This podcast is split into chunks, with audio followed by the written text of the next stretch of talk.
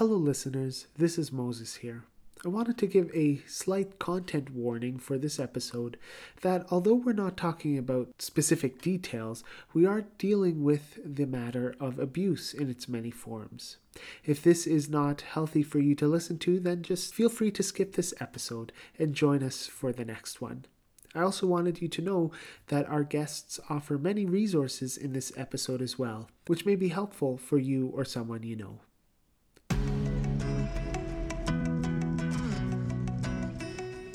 Hello, I'm Moses. I'm Carrie. Welcome to the MennoCast. Today on our podcast, we're talking with the two coordinators of the Mennonite Central Committee Manitoba Abuse Response and Prevention Program.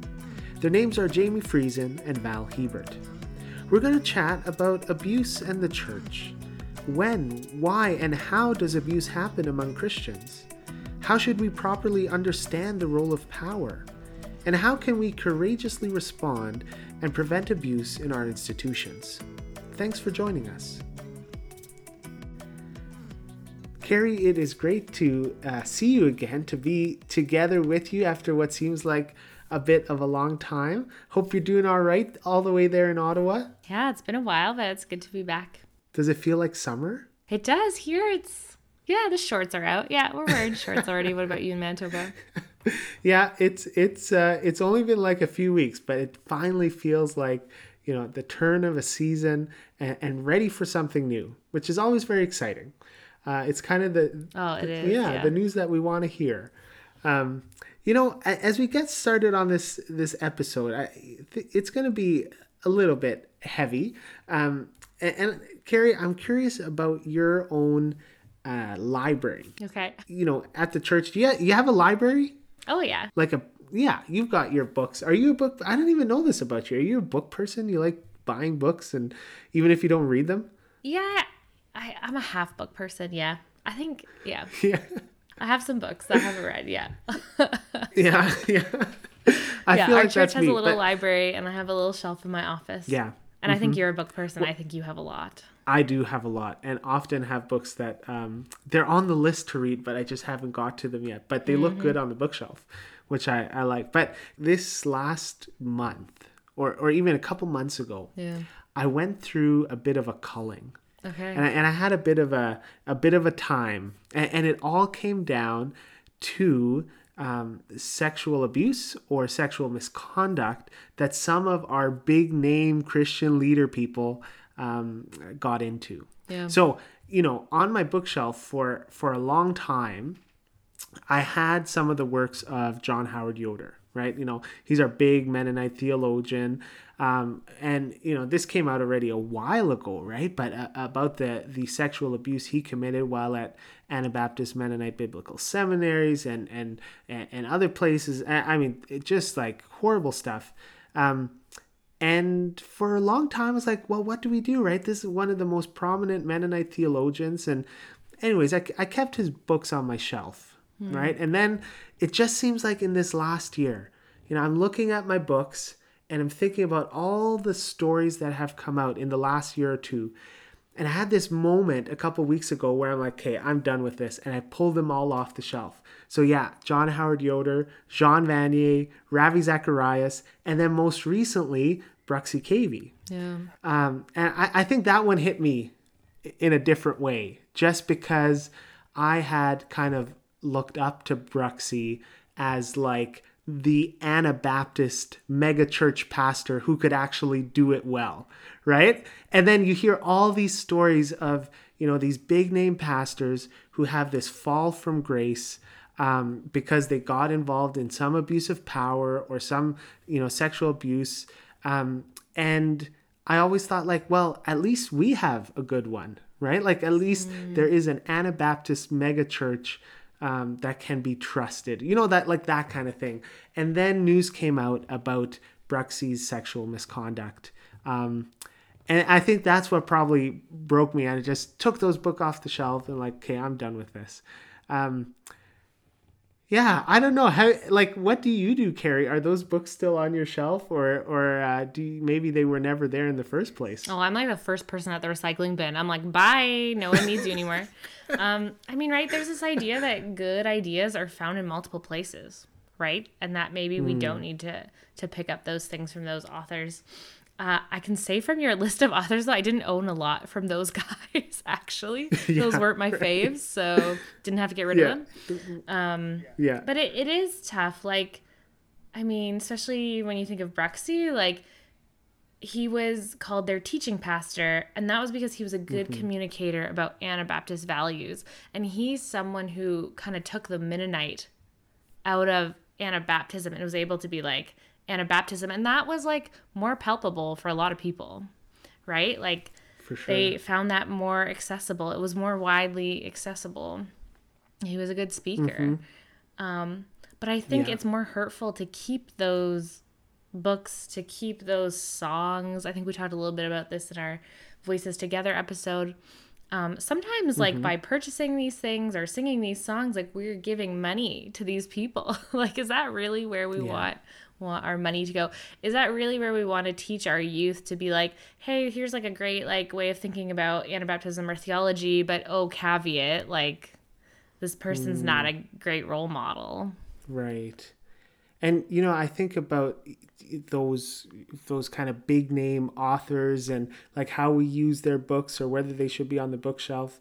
Um, but just a couple weeks ago, Carrie, I don't know if you caught word of this that in the Southern Baptist Convention, a report was released about the rampant uh, sexual misconduct and abuse that was that was kept hidden by the conference, right? And this is the biggest Christian conference in North America. Um, and this again was like, bam, shocked people. Uh, and, and after that, though, I was like, okay, like what else is going to surprise us? Like this, it's just coming out of everywhere. Um, I, yeah, I, I don't know. Like, are, are are these these news stories of uh, you know ab- abuse and sexual misconduct in the church? Is that kind of old news, or or is it still hitting you um, in different ways? Yeah, I mean, I guess to some extent it's old news for me because to me the Southern Bath- Baptist Conference feels really far away. Um, Yeah, I'm not part of it. Um, I think what hit me for a number of years was the um, information coming out of the Mennonite Church that we have our own people that have, you know, we've been finding out. Um, maybe some are recent, some are really old, and I'm sure there's lots we don't even know about um, of leaders in our own churches who have done this stuff. So now when it's another denomination, I'm kind of like, well, that's not surprising, but it's it's more when it's in our own circle, right? It just really it really hits home. I work for a church. I work for the institution. So do you, Carrie. Yep. Right. And and there's so many of us uh, who are um, who have given our lives and, and who really love church uh, and the organizations that we're a part of. Um, but I wonder how many people continue to lose faith and lose trust in our institutions because of these stories coming out. I guess this is one of the reasons we wanted to have this conversation uh, with Jaymie Friesen and Val Hiebert, and, and maybe this is a great place to bring them in. Because Jaymie Friesen and Val Hiebert uh, have been working with the Mennonite Central Committee in the Abuse Response and Prevention Program. Uh, and, and Jaymie has been there for quite some time, a, a number of years, and Val has started just recently. Uh, and actually, Val is also a professor of sociology at Providence uh, Theological Seminary in Manitoba. So I, I think this is just great timing and, and two of the best people to bring into this conversation just to talk about kind of what what are the times that we are in and and, and what can we do or what should we do or what are we doing um, in order to respond and also to prevent abuse uh, within the church and among Christians. So, Jaymie and Val, thank you so much for joining us and for giving your time to join in this conversation. Well, thank you for having us, Moses and Carrie. Yes, I'm, I'm glad that you care about this issue. Thank you. Yeah, for sure. I, I think people would be, first of all, interested to know that Mennonite Central Committee has this program. Uh, because when you think of Mennonite Central Committee, you you know one of the first things you think of like response and relief across you know across the world when there's disasters or when there's famines and things like that, right? But um, there's this program within Mennonite Central Committee, at least in Manitoba, that's dealing all with abuse uh, response and prevention. So, can you tell us a little bit about that? Just like what is the work that you do, and is this all over Canada? Is this just specific to Manitoba? Sure, I can answer that. Um, so yeah, the, this this specific program began, I think, back in the '90s and it was somewhat of a response to research that was done by Isaac Block back in the 90s around abuse in Christian homes and churches. And at the time, this program focused a lot more on domestic abuse. Not to say we don't uh, uh, talk about that and raise awareness, but a lot of the resources and energy at that time was around educating the church about domestic violence and the realities uh, that many, many individuals in our communities were facing yeah, so the program's been around for 20 plus years. I'm not sure actually what anniversary we're on. Um, but it's it, it's certainly the scope of the program's expanded and it's a lot more focused now on equipping and resourcing faith communities to both understand uh, abuse, to be educated about it, and also like how do we prevent it and respond to it in ways that are uh, actually healing and restorative. So that is a pretty broad focus. We also have colleagues in BC who uh, coordinate a, a program called End Abuse. Uh, a lot of their work is more specific to intimate partner or domestic abuse. So they run lots of groups for women who are healing from domestic violence, but they also run groups for men who are wanting to change their behavior. Um, so those are BC and Manitoba are the places that have the, the two most concentrated programs doing this work, and then yeah, Ontario and Saskatchewan also have more restorative justice type programming. Um, so we certainly dialogue with them as well around certain projects. And, and Jaymie, you've been part of this program for a number of years. I don't know exactly when you started, um, and then Val, you you joined on. Uh, Val, why did they bring you on? What what is your kind of role in this? Um, I've taught sociology for about I don't know 20, 20 some years. Um, men, women in society, children and violence, marriage and family, which is now being renamed uh, intimate relations. Um, and I, uh, you cover lots of sensitive topics in those courses, and I received so many disclosures. One of the assignments that I build into every course I teach is just a reflection, because I want to take the temperature of the learning environment in the room. So they just get to say, What's sticking in your brain? What bugs you about what I've said? What do you love about what I've said? What do you not understand? So they can just talk to me. And in those assignments, I received so many disclosures of abuse. Um, and so many of them had tried to tell people, and they were not taken seriously, uh, or they were silenced. And many of their abusers were like, like pastors, church leaders, youth leaders, fathers, grandpas. Uh, occasionally, a female abuser as well. Um, it's the exception, not the rule, but that's there, and so we need to make sure we keep that in the conversation too. And I just finally, the weight of it felt a bit much, and I wanted to do more than just receive stories. So, and then I, I, did a series of public lectures just to generate awareness, and Jaymie sat in on one of those lectures. And uh, yeah, I guess the rest is history, yeah. Huh, Jaymie? yeah, now you work together. yeah, we work together you've mentioned a few times now the the amount of disclosures you've received, Val, or just the the studies um, that Isaac Block did, Jaymie. Um, but I think there would be many people when thinking about the church and thinking about a peace church like the Mennonite church who would say, uh, kind of same thing when you hear about you know Bruxy Cavey's misconduct, like, but not but not among us, right? Like, yeah, we know that abuse uh, is an issue out there, but not among us. Uh, like, what if you know someone who would just ask you, like, yeah, what does what is the scene like in the Mennonite Church or in our constituency, right? Because this extends just past Mennonite Church Canada. You know, MCC works with a whole host of uh, peoples. Um, what is the scene like? You know, that we get an understanding of what people within our churches might even be dealing with. Yeah, I mean, certainly I haven't done a survey of the landscape, so I can only speak anecdotally. Um, but I just think, you know, the statistics name that one in three women and one in six men will experience sexual abuse before the age of 18. That's pretty unanimous. And I think we need to really remember as a church that those statistics are true in our communities. That doesn't necessarily mean that uh, that abuse happened within the confines of a church, but like every community has a huge population of people that's been impacted by abuse. So if we don't think it's happened, um, we're sadly misinformed. And we have to remember that, yeah, every community, I would say at least a half of our communities have been impacted by some form of abuse, whether in their child, probably uh, for most people happened in their childhoods uh, before the age of 18, but that we also, I believe every community has individuals living in relationships that are harmful and scary. And we don't maybe know this because it's so shameful to talk about it. And we're not, we haven't been great as a church in creating places where people can talk about it. Just because there is stigma still if you're in a relationship that is abusive and you're a Christian. What does that mean about me, right?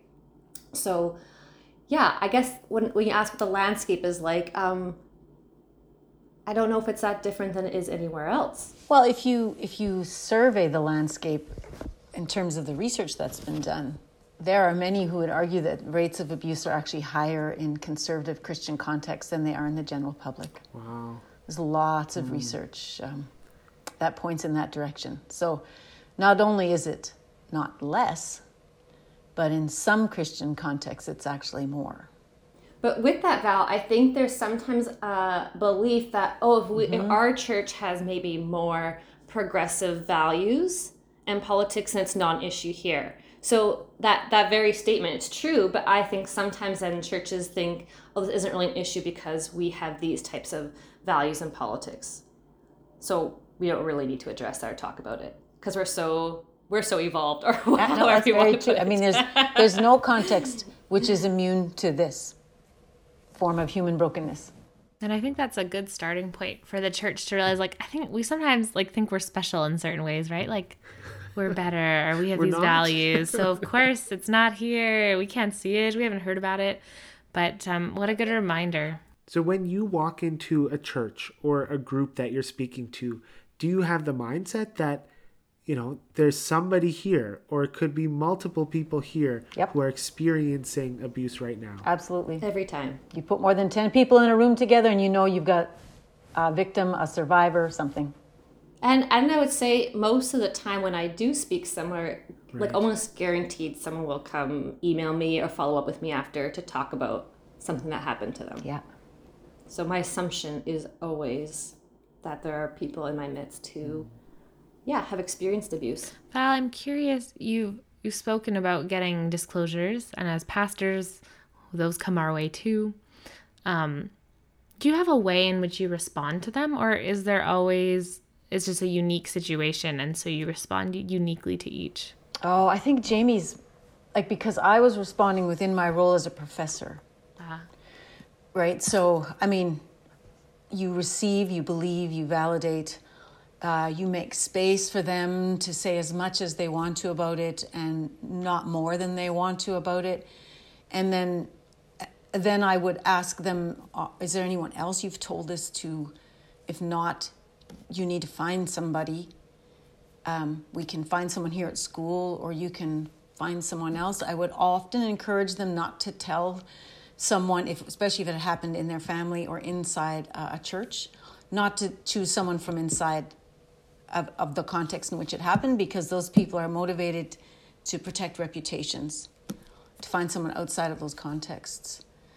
Um, so I just made sure that I did a good handoff because it wasn't my role to counsel. Uh, but I'm going to hand this question over to Jaymie because Jaymie's wisdom takes us past what I would have done in my role as a professor. Yeah, no, Val, your your answer was excellent. I think so much of, of really responding is really uh, is believing and listening and creating space for someone to tell their story as much or little as they want. Um, I think that's often when people first speak, it's just they've never mm-hmm. even like put words to an experience. And it often they don't even know themselves exactly what they want or what they're doing. It's just like this this thing happened.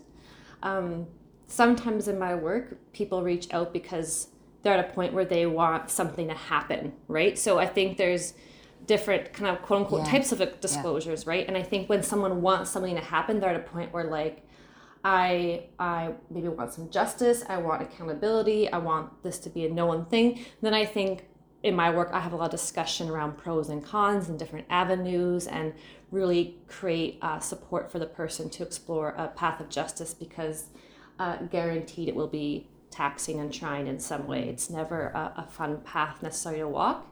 So yeah, and and and of course there are types of disclosures too that do re- sometimes require a response based on law, mm-hmm. right? Especially if a, there's a children involved, right? So that gets complicated too. Um, if we believe that children are at mm-hmm. risk of being abused, then then yeah, then there is uh, a response or an action that has to be taken. Right. I think too when my students disclose to me it, they're in a different place in their journey than when people are disclosing to you, Jaymie, because they sure they already know you're the person who's supposed to know what to do about this. Mm-hmm. And in my case, it's often mm. uh, students are going, "I was abused." That's actually what that was. Mm-hmm. It's the first time they're claiming language that makes sense of what actually happened to them. So many of them, when it's psychological abuse or emotional abuse, um, those are often so far under the radar, and yet they can be so damaging uh, that they don't realize it. You know, it, it's very likely that there could be someone listening here who hasn't come to that realization. Um, and it might be helpful just for everybody to kind of say, like, how do we define abuse? Yes, there are many different kinds, but is it a power thing? How would you just kind of simply define that for us?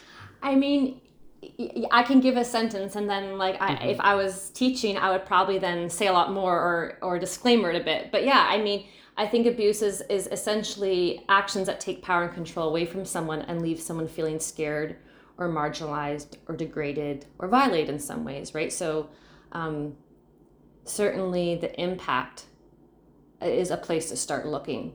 Um, and of course, we can look at the impact of behaviors, and we do need to, you know, ask ourselves. I think Val and I talk about this a lot too. Like we can feel violated and um, maybe traumatized by something that doesn't mean someone was abusing us. But I think it's really important that we uh, do start by listening to our experiences because so many of us have been taught to ignore that. Um, but then to get curious about what behavior happened here um, was someone exerting power over me? Was my voice, did someone take away my ability to create a boundary? Was my voice disrespected? What, you know, so on and so forth. But yeah, power and control is, you know, when people teach about it, is, mm-hmm. is really at the heart of it. And then when you think about the types, like you can be verbally abused quite significantly. Uh, simply by constantly being berated and made to feel small you can be emotionally or psychologically abused without any name calling because, mm-hmm. uh, I mean, if your partner uh, controls you, wants to know where you are all the time, wants to know who you're talking to, wants to see what your text messages look like, that's a very specific kind of psychological control um, or financial control when a partner can't spend money, doesn't have access to money, et cetera, et cetera. So those are all forms of abuse that aren't usually on people's radar. Physical and sexual are, but these other ones are often precursors to those. Uh, and also are standalone forms of abuse. And as soon as people start hearing descriptions of those different types, is when they realize um, actually that's that's why my childhood was so hard, or that's why this relationship is so hard, because there's actually psychological abuse happening here, and I, I, had no word for that or no label for that. So simple, just simple education. It's amazing what, what that can do. Knowledge is always power, for good and ill. We're going to pause our episode just for a moment to give away another awesome resource thanks to Common Word and Herald Press. For this episode, we're giving away Susannah Larry's new book entitled Leaving Silence Sexualized Violence, the Bible, and Standing with Survivors. If you would like to win a copy of this book, all you gotta do is go to our Facebook page at the MennoCast. If you go to our page and you like our page, you will automatically be entered to win a copy of Leaving Silence. This book was put out by Herald Press. If you'd like to see what other great books are coming out through Herald Press and MennoMedia, you can go to heraldpress.com.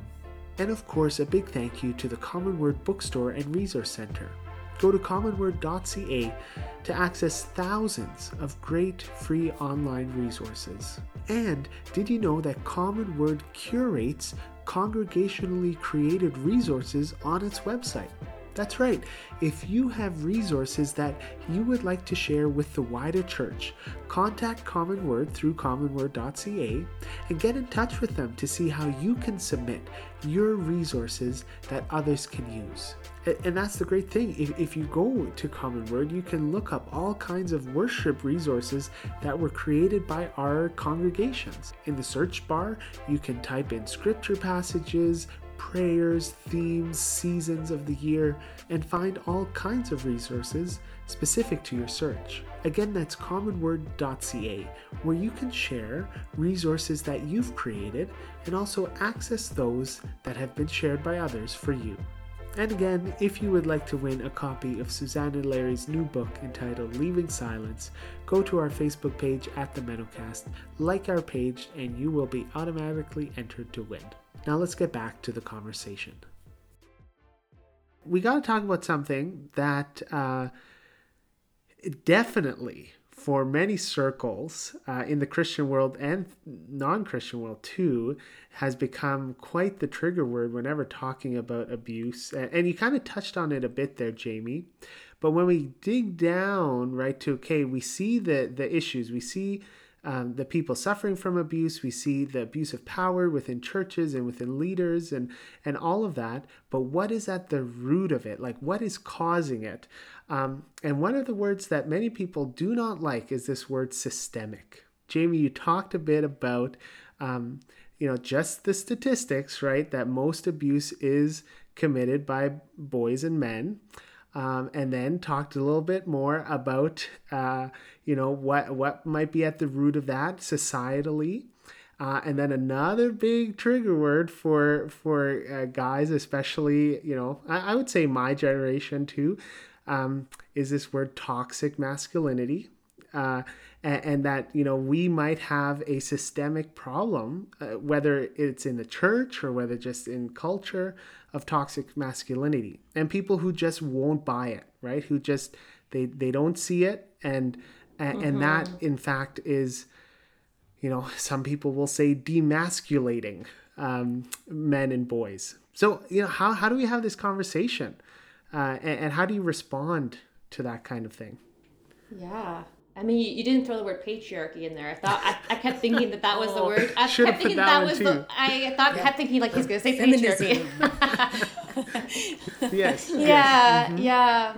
I think like these types of words often, and again, I'm not a male, but I think what it evokes in a lot of guys is a feeling like, um, like the underlying message is that men are bad, men are the problem, um, and it, of course, it's going to evoke like a sense of shame.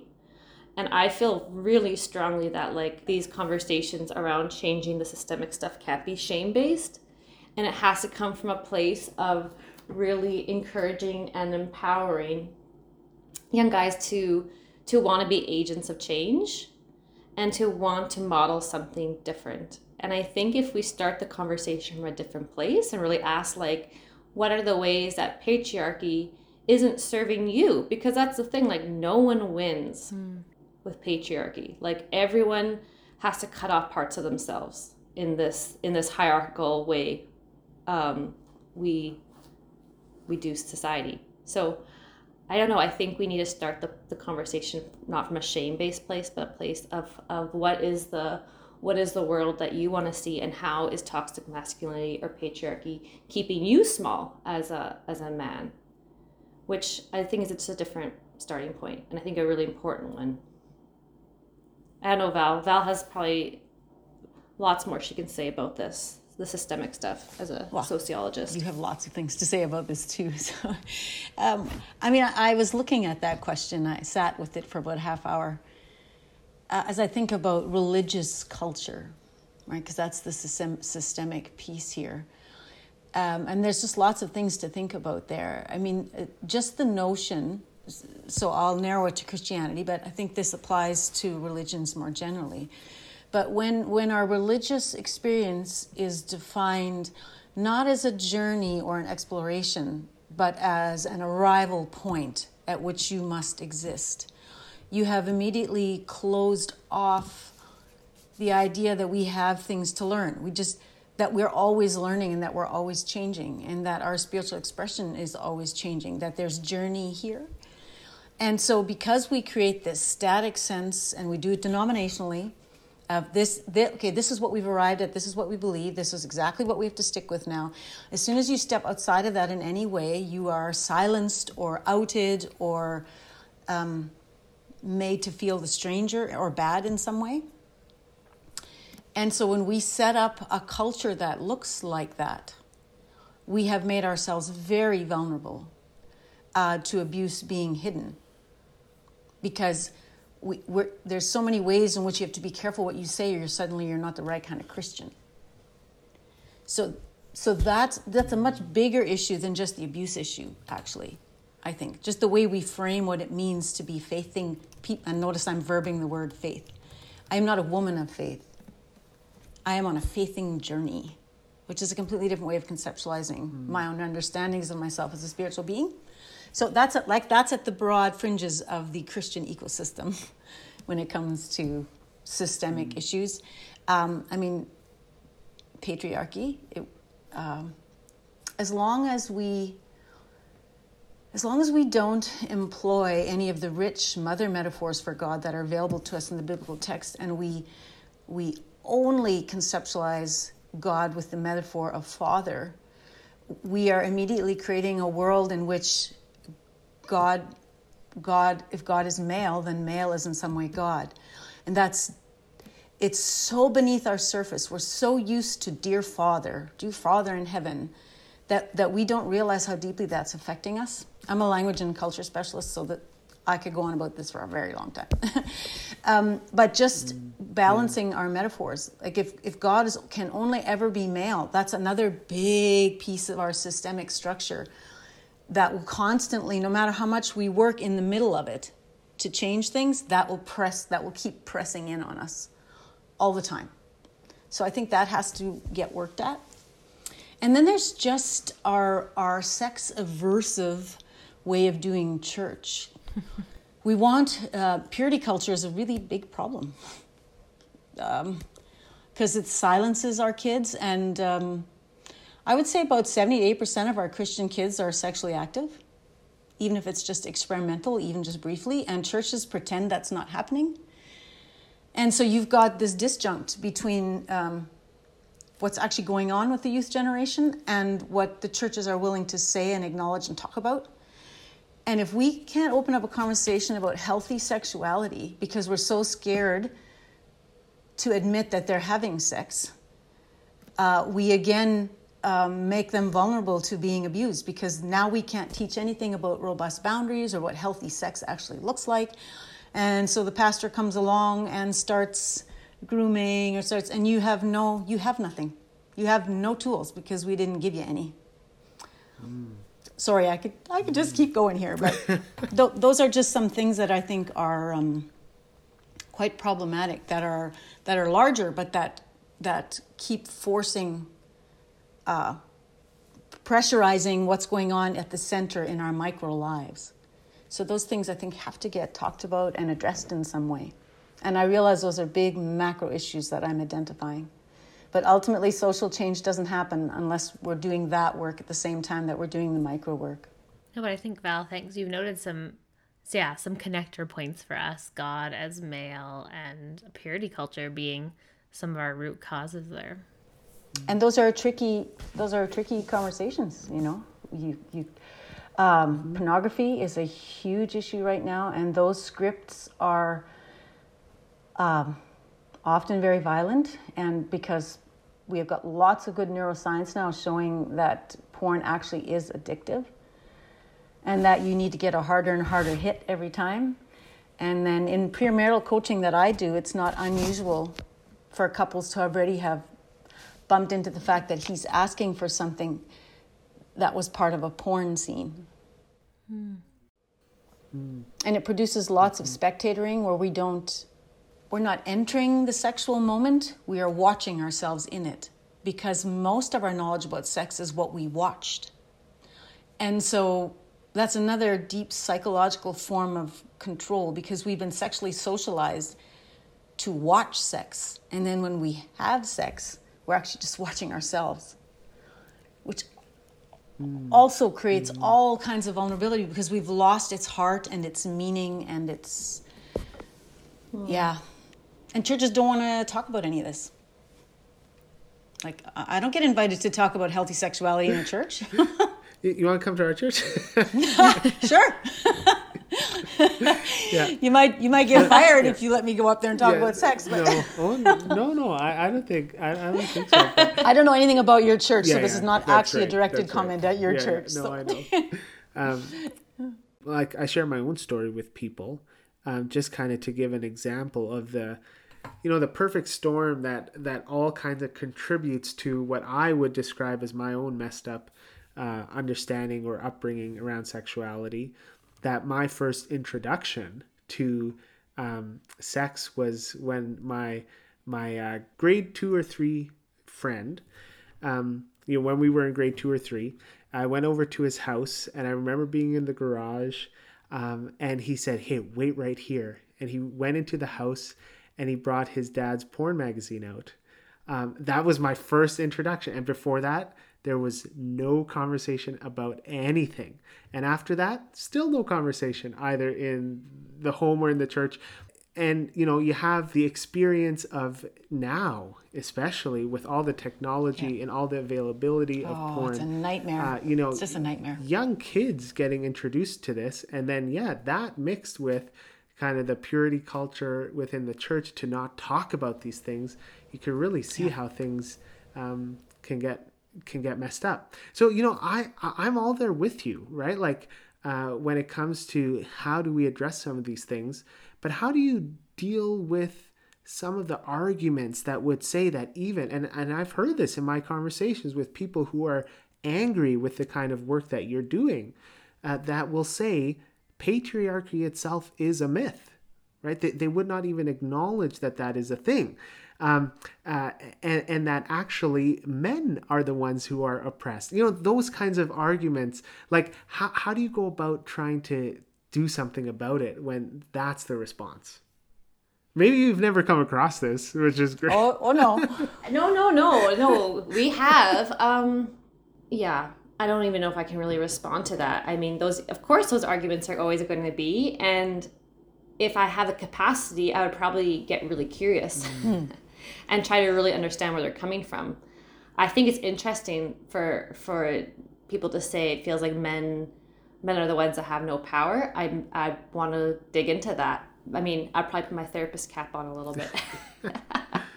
but it's it's really upsetting for some people to hear that and you can't always stay in a grounded place and get really curious um, to hear what's behind that kind of comment.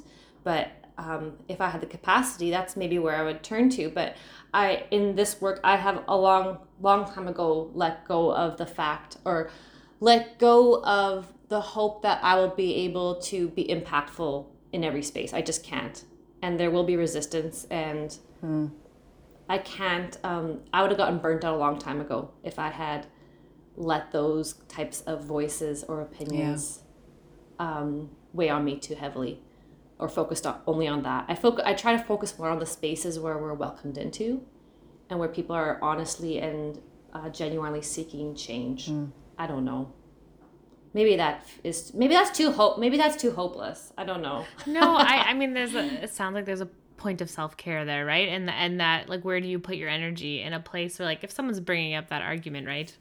how much headway yeah. are you going to make on that whereas mm. you know you like you said you have spaces where you can make a difference you are welcome mm-hmm. i think about this a lot jaymie and i talk about this a lot how do we weave in restorative justice perspectives yeah into this discourse now um, in such a way that those people who feel like this is just all so unfair um, can hear that we, we are still being fair and actually our goal is restoration for everyone. Not restoration of relationship but rest so that that father who's abusive heads into a caring dads program in order to to make some change. Like we we our goal is still restoration and that i think about rod friesen from ontario who's part of our abuse response network and the importance of community healing mm and the need for restorative justice principles to start being woven into that. Like MCC does this in lots of other areas, but we need to start weaving it more into this particular very new challenge as more and more stories come forward. And I think if we could do that, maybe some of these other voices would be willing to listen a little longer or stay in the conversation a little longer before just saying, I'm out. I might be naive, like Jaymie. Maybe I'm just, this is just, maybe I'm just too optimistic. I don't know. Mm-hmm. I, this is maybe this is me psychoanalyzing a bit too much, but I have a feeling, or my, my hypothesis is that when people are extremely resistant um, to the concept of patriarchy, I'm guessing that the resistance is tracked to avoid uh, feeling shame. Mm-hmm. Yeah, right. so wise observation. Yeah. Well, well, thank you, Val. mm-hmm. um, I just think that that type of defensiveness often points to inner shame. Like, if this is true, then what does this mean about me, or what does this mean about my life, or the the gender I'm a part of? And so I think we do need to create spaces for for people to work through their sense of shame just as let's say white people need to work through their sense of shame about being white. Mm. I think if people stay in shame or or use defenses so they don't have to feel their shame, like that is where that's the very space that perpetuates violence. I'm curious, Val, you brought up this idea like restoration, and I can tell that you're talking about it for for everyone, for both abuser and victim or survivor. Um, that's difficult for the church. We've seen that play out publicly on forums, on comments, on articles in the Canadian magazine. Um, whereas I think, yeah, it's difficult for some people to feel like they can give much grace or forgiveness to mm-hmm. abusers. And we also have a challenge when I think churches offer forgiveness. Oh. Which feels like it's on behalf of a church, but in reality, we know that it is a survivor whose um, right is to give forgiveness if they so choose, and how and how that looks. Yeah, I'd love to hear your thoughts on that. Like, how do we balance that? Because sometimes it feels like extending grace and healing to an abuser feels like a betrayal mm-hmm. To someone well, who's experienced uh, that. Forgiveness is not a goal of restorative justice. Uh, it's it's a non-player. Hmm. It, it, it, might be a side product, just like happiness can be a side product of a, a wisely lived life but isn't necessarily. So too forgiveness. It's not. It's more about. Um, I mean, you have th- like the victim or survivor centered work that you're doing, and then that survivor gets to decide: Do I ever want to see this person again? Do I want to say why this, why that, why, or do I just want to walk away from this? Uh, that's restorative because that person's getting the choice but but it's not healing for the community if the victim is just completely or the perpetrator is just um, ostracized. Now it depends on the severity of what's going on here. I mean, if there's something illegal, if you have sexually harmed a child, there are legal processes that must take their course. So it's also a matter of degree. But how can just like how can an abusive um, partner go through a caring dads program and actually become a better person which doesn't mean that that dad is ever going to go back into that home but if we don't do something with that dad then that dad's probably going to land up in another relationship where he repeats those same behaviors so restoration people think restorative justice is about restoring that relationship, and it's not. It's about restoring the people who were broken and harmed and who were their harmers. Can we still say that the person who did harm can can recover from that harm? From being that person who harmed? And sometimes no. But I like to believe that sometimes yes. Which is very different than saying that the community has to extend forgiveness and grace and that's mm. it's not about that's not what's being restored it's about giving the person the community giving that person a chance to restore themselves yeah no i think everything set val says very wise and i think sometimes um, you know the church may feel that um, we are practicing restorative principles because there's consequences and i think we need to understand that restorative justice does not mean that someone who's caused harm doesn't have to live with the consequences. Mm-hmm. They might have to lose a position, and I think someone's a feeling is well they're being punished and this is vindictive, and it's it's no this is a consequence of engaging in a behavior that mm. caused a lot of harm, and it's a natural consequence. Yes, yeah, yeah. It's, it's not um, even an arbitrary one. Um, and that doesn't mean that there aren't there can't be opportunities for that that person to pursue a path of of healing. Um, but I think too often this idea of restorative justice gets conflated yeah. with there no yeah. there being no consequences. And the, oftentimes the person who caused harm then mm. takes on a bit of a victim identity. Well, mm. now I'm the one being punished here, right? Um, so now we feel sorry for the perpetrator because, yeah, of course, it, it caused tons of um, damage and pain in their family. Of course, they've lost their job, they're losing everything. Um, so then all of a sudden, what we often see is this whole everyone's feeling so much for the perpetrator and all they've lost. And we're forgetting, okay, there's victims here who've also they they lost everything before this came to light, right? Mm-hmm. Um, the fact that someone lost something and is having to live the consequences doesn't mean it's a unfair, unjust process.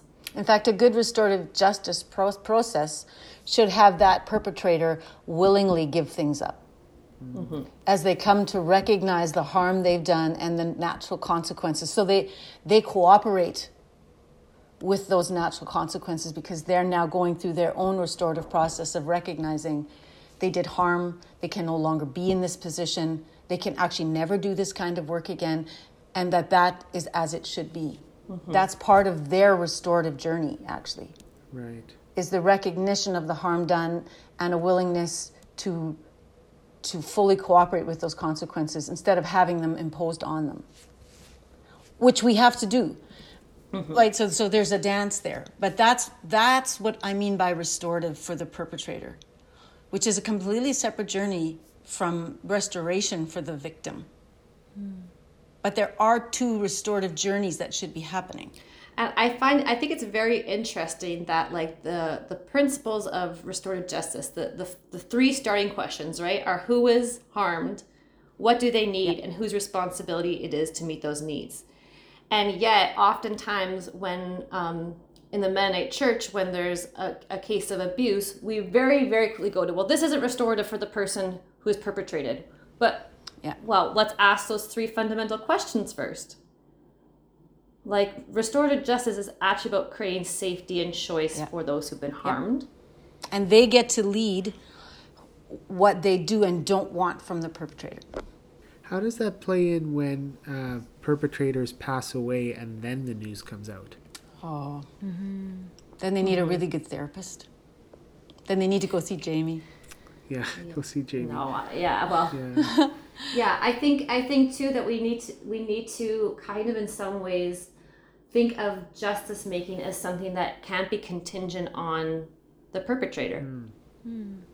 If justice is always contingent on what mm. the perpetrator does or doesn't do, they'll never be just. They'll never be justice. That's a good point, Jaymie. Yeah, hmm. that's very um, insightful. And I think for a lot of the a lot of people who've been impacted by abuse, like the they can experience justice in community. They can have mm-hmm. through acknowledgement, through their voice being heard, through being believed. Um, all of these kinds of um, factors are what create justice. right? And that is independent on what a perpetrator does or doesn't do.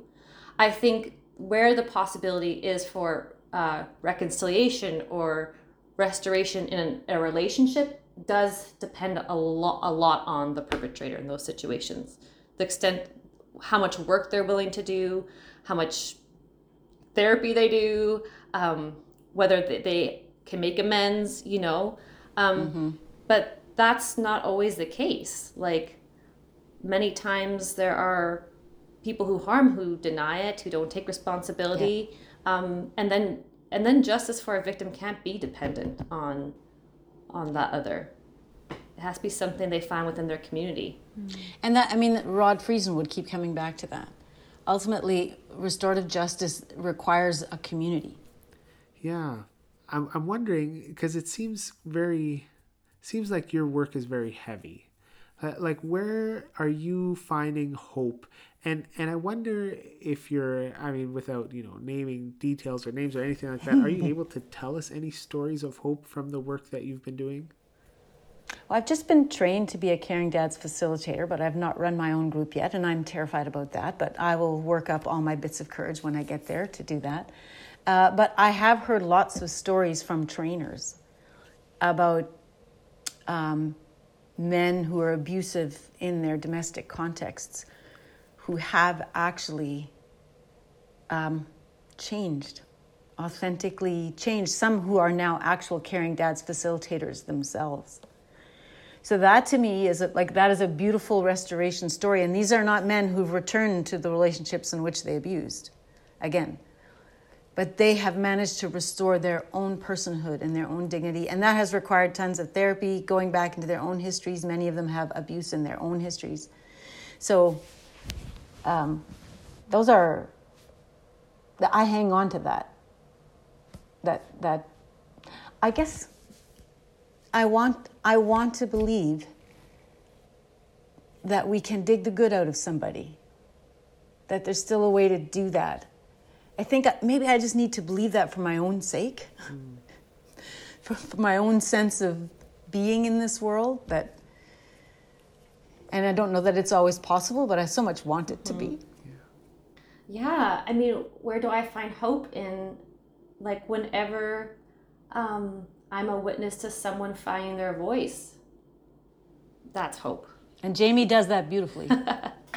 yeah. Well, you do. Thank you. You Thank do. You. Um, yeah, so she's really good at that. Um, I love facilitating support groups. It gives me so much energy, and I think the reason it's so important to, to do the support group work is, um, yeah, because I'm a witness to healing, and that's that's a real sacred thing to to witness and watch and be a part of. I have one last question for each of you, but before I ask that, we're going to do just a little plug here because listeners might not know that uh, Jaymie and Val and I are actually part of a working group to create a curriculum uh, that we hope will be picked up by youth groups everywhere in Canada, even maybe beyond, right? uh, talking about healthy masculinity. And this kind of goes back to you know addressing some of the root problems right like and and val you were talking there's so many different spheres where we need to start with this in the family in our churches societally um, and, and, this is kind of one of those ways so uh, for what seems like way too long we've been working at this jaymie probably three or four years it could be like more. Could be even more. Um, but but jaymie uh, pulled a few uh, leaders within the Mennonite Church together here in Manitoba to start working on this curriculum. And we're now at the point of uh, getting it edited and creating some videos for it to be launched hopefully by the fall maybe a little bit later. Um, but but jaymie why don't you just say a, just a, a, word about what what we're hoping for that curriculum or what we hope it might do for churches and for youth groups? What i hear from my male peers is how they really lacked growing up spaces where they could talk honestly about their struggles and what they were dealing with. Um, and so this is hopefully a um, a curriculum that yeah helps leaders or teachers to walk with young guys in a in a good way that that honors their wholeness mm-hmm. and that i think that's the intent of the curriculum is um, we want our, our young guys in our societies to be more whole mm. and to be able to, for all their humanity to be uh, acceptable and mm. to walk in relationships in ways that are healthy and nurturing mm-hmm. and I think the curriculum hopefully is conducive to, mm-hmm. to that and creating yeah. really important dialogues. So very cool. Well, okay, my last question then. Uh, so I have a different audience in mind for each of you. Val, someone is listening to this episode who is experiencing abuse. What do you want them to know? If they think someone's treating them in a way that does not feel good, that does not feel safe, I want them to know that they need to tell that to somebody. And if it's somebody inside the church, don't tell it to someone else inside the church. I'm sorry. But tell it to someone outside the church who doesn't have a vested interest in protecting the reputation of that church. Mm-hmm. so go tell a public school teacher or your resource counselor or but but you if you keep that inside yourself, it'll get moldy and toxic and it will grow in there.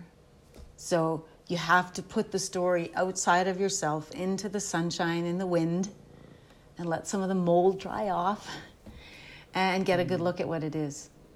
You got to get it outside of yourself. Thanks, Val. Jaymie, someone is listening here who is a leader in the church, uh, a pastor or a lay leader, and is now realizing, oh man, they haven't talked about this at all. What What do you want them to know? That there are lots of resources out there to support you in bringing this conversation to light. Um, Val and I are always happy with opportunities to speak in churches. But yes, there are so many ways to bring this conversation into a church community. Uh, our website is one place, abuse response and prevention.ca. Um, and yeah, of course, pastors are not going to be experts in this uh, field or this topic, and that's absolutely okay. Um, and thankfully, there's so many good resources and supports out there to um, yeah, to raise awareness and to educate. So that's what I would say. It's never too late to start these conversations. Yeah, thanks so much for joining us. We really appreciate the work you do uh, for for the church and beyond, uh, and value you both very much. And um, yeah, thanks for for joining us for this. Yeah, thanks so much. Thank you for caring about this issue. Thank you for putting it out in in a public space somewhere. And I echo I echo what Val said. Well, as heavy as that topic was, I mean, it just feels so important that we have these conversations and thankful for for Jaymie and for Val for joining us and uh, I mean they had so much to say Carrie like uh, I'm curious what stood out to you like what are you walking away with yeah they just they're so well spoken on the topic, right? Like it's something as pastors we're very aware of. Um, and mm-hmm. it affects us, it affects our churches. It's not a fun topic. it's not a fun topic, no. But it was really interesting, I thought, to hear kind of like their the root causes. I mean, because it has always yeah. stuck with me that it abuses in the church, sexual abuses, sexual misconduct often seem to be done by males and that just has always yeah. like it makes sense with the patriarchal society and and the way men get power but i really appreciate the way they they frame that and that our purity culture in our church has really fed into that and made that worse and, and kind of made it into a monster because i think as mennonites at least as Mennonite Church Canada, you know, General Conference Mennonites, I'm not sure if we would often say we have a purity culture. But I think right. we historically have, but we more see that as something the evangelicals do, not us.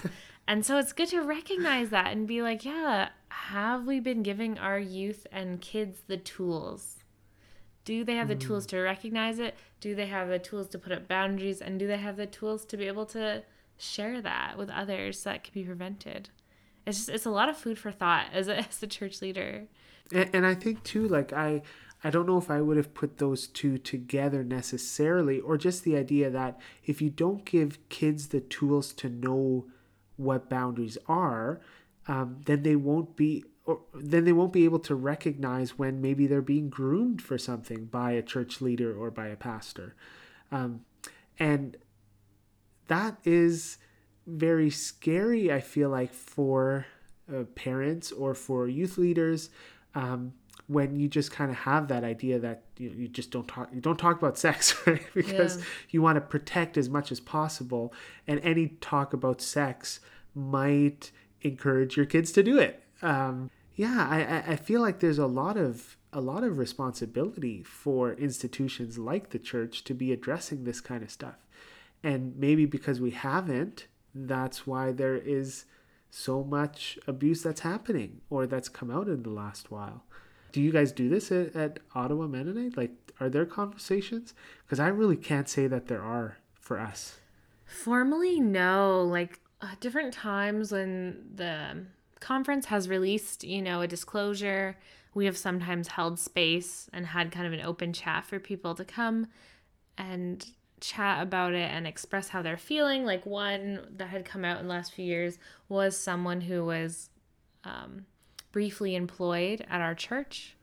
Um, mm. And so the disclosure that had come out wasn't from the time they were at our church, but you know, being responsible people, we recognize that there likely was something that happened. Like, right, like you know, right. like once you find one, you often find many many incidences. Yeah. And so yeah, we tried to open up space for people to come and talk and and make it clear where people could go if they were wanting to now disclose something. But we haven't had the conversation on a big scale, which yeah, is something that we need to do. I definitely talk about boundaries with youth and I talk about it in the sense of healthy intimacy, appropriate intimacy. Like there are certain people it is appropriate to be a certain amount of intimate with and that comes from both physical and emotional and verbally like you know, is it appropriate to share this in depth with a stranger but it might be appropriate to mm. share with a friend or a family member and so trying to help them think through what that is for each of them because it, it, looks different for each youth um, where mm-hmm. their boundaries are and where appropriate levels of intimacy are i mean that that sounds like um, that sounds like more than what we've done. And i wonder too you know in a church where you have like a solo pastor or it's a small church with not as many resources um, or also like a church where you're really kind of in close community with people um, if it's harder to get into those conversations or i mean maybe that's just my experience too um, or you know another thing that I, i've noticed uh, especially growing up having these conversations, it was never really a conversation.